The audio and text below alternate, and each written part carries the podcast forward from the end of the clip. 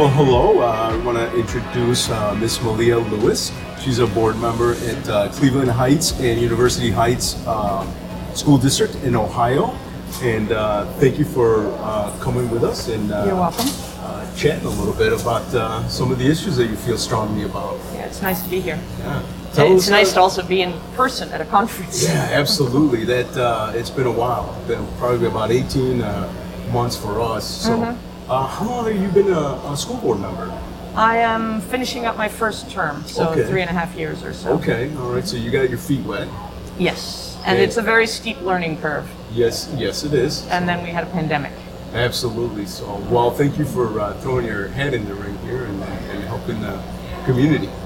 Thank you. Uh, so, one of the things that uh, you know most people uh, feel pretty strongly about right now, especially at, at Cube where we're at, is uh, you know equity and, and what the current policies are at, uh, just kind of all over the nation. So, can you speak a little bit about how you feel and what, what you guys are doing in Ohio with, with regards to that? I can tell you a little bit about what we have done in Cleveland Heights University Heights City Schools. Um, we were the first school district in Northeast Ohio to pass an equity policy uh, probably six or eight years ago now. I forget the exact year. I'm supposed to know these things. Uh, and that was a board policy which um, set the tone for all future work. And so we now look at every decision through an equity lens, which was just referred to in the, uh, the keynote address earlier here. Um, that you know, doing our work through an equity lens, and that has been a district uh, focus since then, um, since that policy was passed. And it um, it covers all sorts of things. And the most important thing to remember is that it's a continual process. The, the job's never done. So we are always looking at how we do things and figuring out how to do them better and looking at equity um, as a way to improve what we do in the district. Now, our district is about 5,000 students large, which is not an urban district per se, but we're in a ring suburb right outside the city of Cleveland. Um, we've had a task force of employees, parents, community members who have been working since that policy was passed on how do we implement this policy. Interesting. Um, and the most important thing to start with is is training everybody who comes in contact with the students in, in um, um, I'm going to get the term wrong, sort of self-identity, Got it. um, and, and then we work through a bunch of um, different modules from the Kirwan Institute on identity and um, implicit bias and how these things affect the work that we do, even though we may not be aware of it. So the um, last year, despite the pandemic, the school district was able to implement training for every single employee in identity and implicit bias. And all new hires are also trained as they come into the district, no matter what their job is, no matter what their position is. Everybody's on the same page. Right, so that we all start with the same operating assumptions. That each person has inherent qualities and identities that are different, that are not necessarily obvious from the outside. You know, we talk about race a lot in this country, obviously, because it's visible from the outside. It's it's a part of our lives. Um, but but the idea is is that everybody should be self become self-aware and that allows them to then look on their students with empathy. Empathy is a very important um, component of all this. Um, there's often a misconception that equity means equality and that everybody gets the same thing and people in the education world you know have seen the the picture of three children of different heights all standing on the same size box or each one getting a slightly taller box depending on how short the child is so that everybody can see over the fence right um, we've seen that that meme, and that is really what we're trying to do in our district is to provide each student what that student needs to be successful, and it's not the same um, between students. It's not the same between buildings in our district, and so we always have to um, keep that in mind when we have people clamoring on the outside saying, "Well, it's not fair."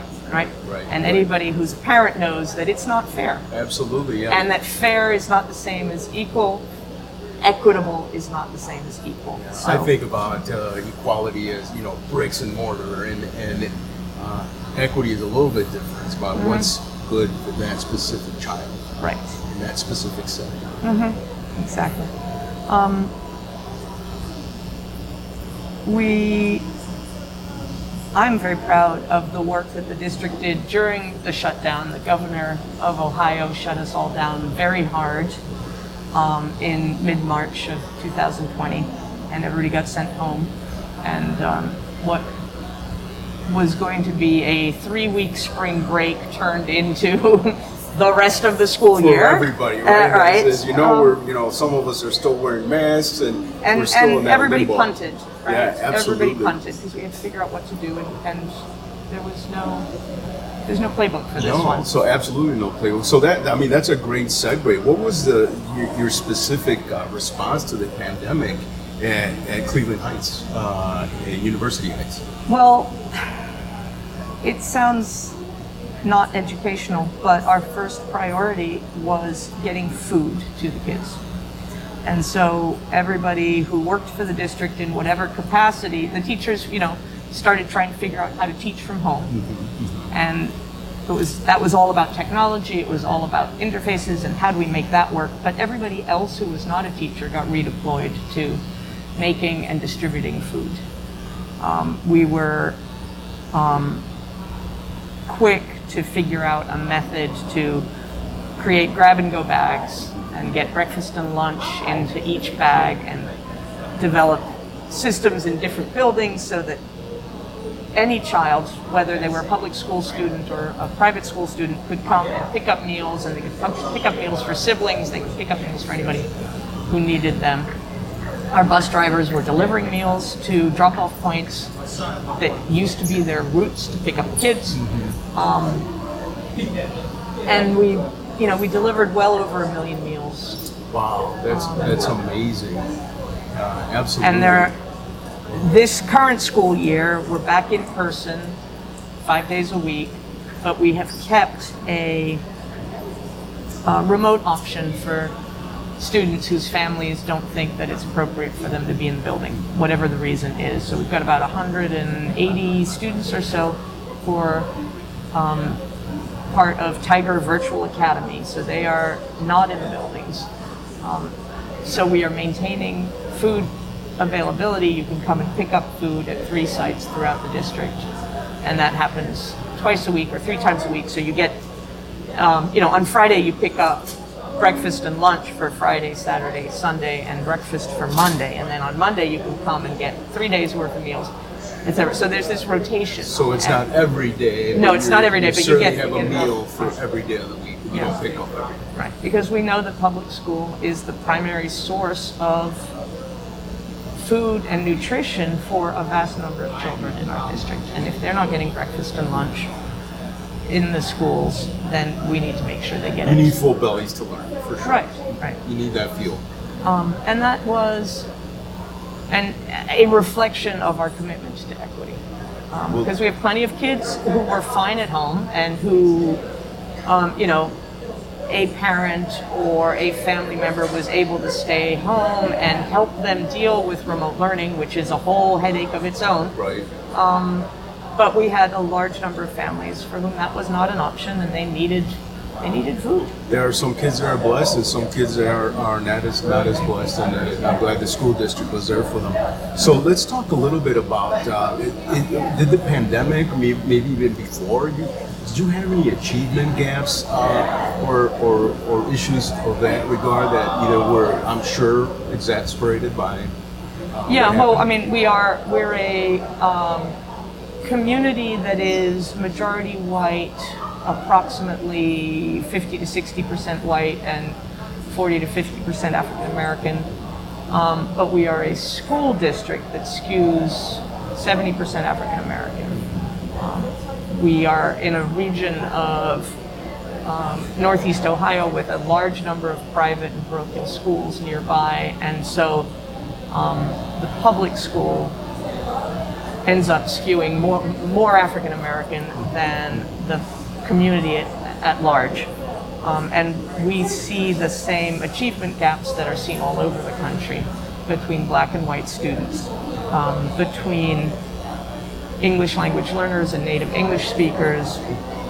Um, and it used to be, you know, between children on free and reduced lunch and children who were not on free and reduced lunch. But a number of years ago, again, part of this equity thinking and mindset, It's closing um, that gap a our, our district applied for a federal grant that provides universal breakfast and lunch for everybody in the district so that we could remove some of those barriers and paperwork nonsense around qualifying for a free and reduced lunch. So everybody is, is, has access to those meals. Um, but the achievement gaps persist. And so what we as a district need to do is look at those head on and address them rather than looking at averages um, and disaggregate the data in order to um, work on improving achievement of the subgroups. For sure, you have to recognize where the issues are at before Right. you start targeting them. Right. And so that's something which our current superintendent is very keenly focused on, and she is data queen. Absolutely all about the data. And, you know, she and the principals meet monthly and disaggregate that data in order to figure out Well, that's a very who needs the extra help. Yeah. And how do we provide that, whatever those supports are for the specific students, specific subgroups. Good, good. Yeah. Well, um, again, I, I thank you for joining the conversation and uh, willing to share your information with your peers. Thank you. Uh, this is going to be very helpful. Uh, my name is uh, Alex Lopez with Issues uh, in Education, and this is Miss Malia Lewis, a board member from uh, Cleveland Heights at University Heights in Ohio. And thank you so much. Thank you.